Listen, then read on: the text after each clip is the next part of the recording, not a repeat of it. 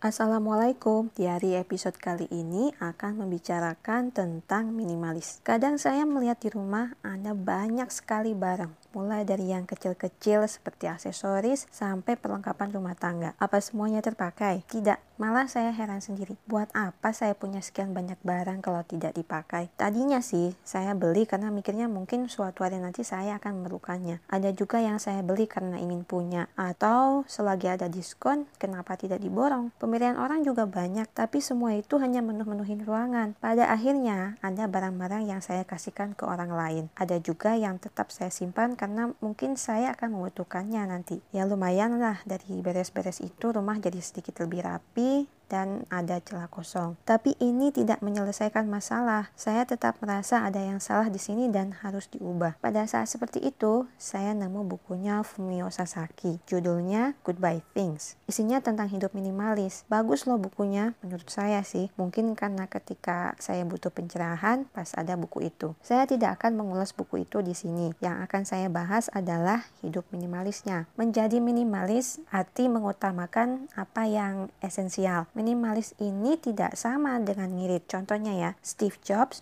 selalu pakai turtleneck. Bukan berarti dia tidak pernah ganti baju atau tidak punya baju lain, tapi dia menciptakan baju seragamnya sendiri, ciri khasnya sendiri. Di rumahnya mungkin dia punya 20 turtleneck dengan warna yang sama dan selalu dia pakai bergantian. Jadi kelihatannya nggak pernah ganti baju. Nah, kenapa Jobs bergaya seperti itu? Karena dia mungkin tidak mau menghabiskan waktu lama-lama di depan lemari dan berpikir pakai baju apa ya hari ini, celananya warna apa ya. Kalau semua bajunya sama kan tinggal ambil dan pakai pakai. Nggak perlu milih model dan warna, nggak usah nge-mix and match. Jadi waktu yang dia punya bisa digunakan untuk bekerja. Rumah Nabi Muhammad juga sangat sederhana, jauh dari kesan mewah, tidak seperti istana-istana para raja. Padahal beliau adalah salah satu sosok paling berpengaruh di dunia, terutama dalam bidang agama dan pemerintahan. Jangankan rumah, penampilannya juga bersahaja. Jadi Rasulullah benar-benar memprioritaskan tugasnya sebagai Rasul. Seperti itulah minimalis, bukan ngirit apalagi apalagi pelit. Minimalis adalah memprioritaskan hal-hal yang sangat dibutuhkan, yang penting, dan menghindari hal-hal yang tidak berguna. Minimalis itu berarti tidak membeli barang-barang yang tidak dibutuhkan, tidak memanfaatkan ruang kosong untuk menyimpan barang-barang yang tidak dipakai, tidak membuang-buang waktu, pikiran, dan tenaga untuk hal-hal yang tidak penting. Bagi mereka yang terbiasa hidup maksimalis, seperti saya dulu, mungkin tidak mudah menjalankan hidup minimalis, karena manusia biasanya tidak tahan godaan. Ada saja yang ingin dibeli dan dimiliki. Padahal ada beberapa keuntungan dengan menjadi minimalis. Misalnya, hidup jadi lebih mudah, banyak ruang kosong, tidak banyak pengeluaran, jadi lebih bersyukur, bebas dari rasa bersalah karena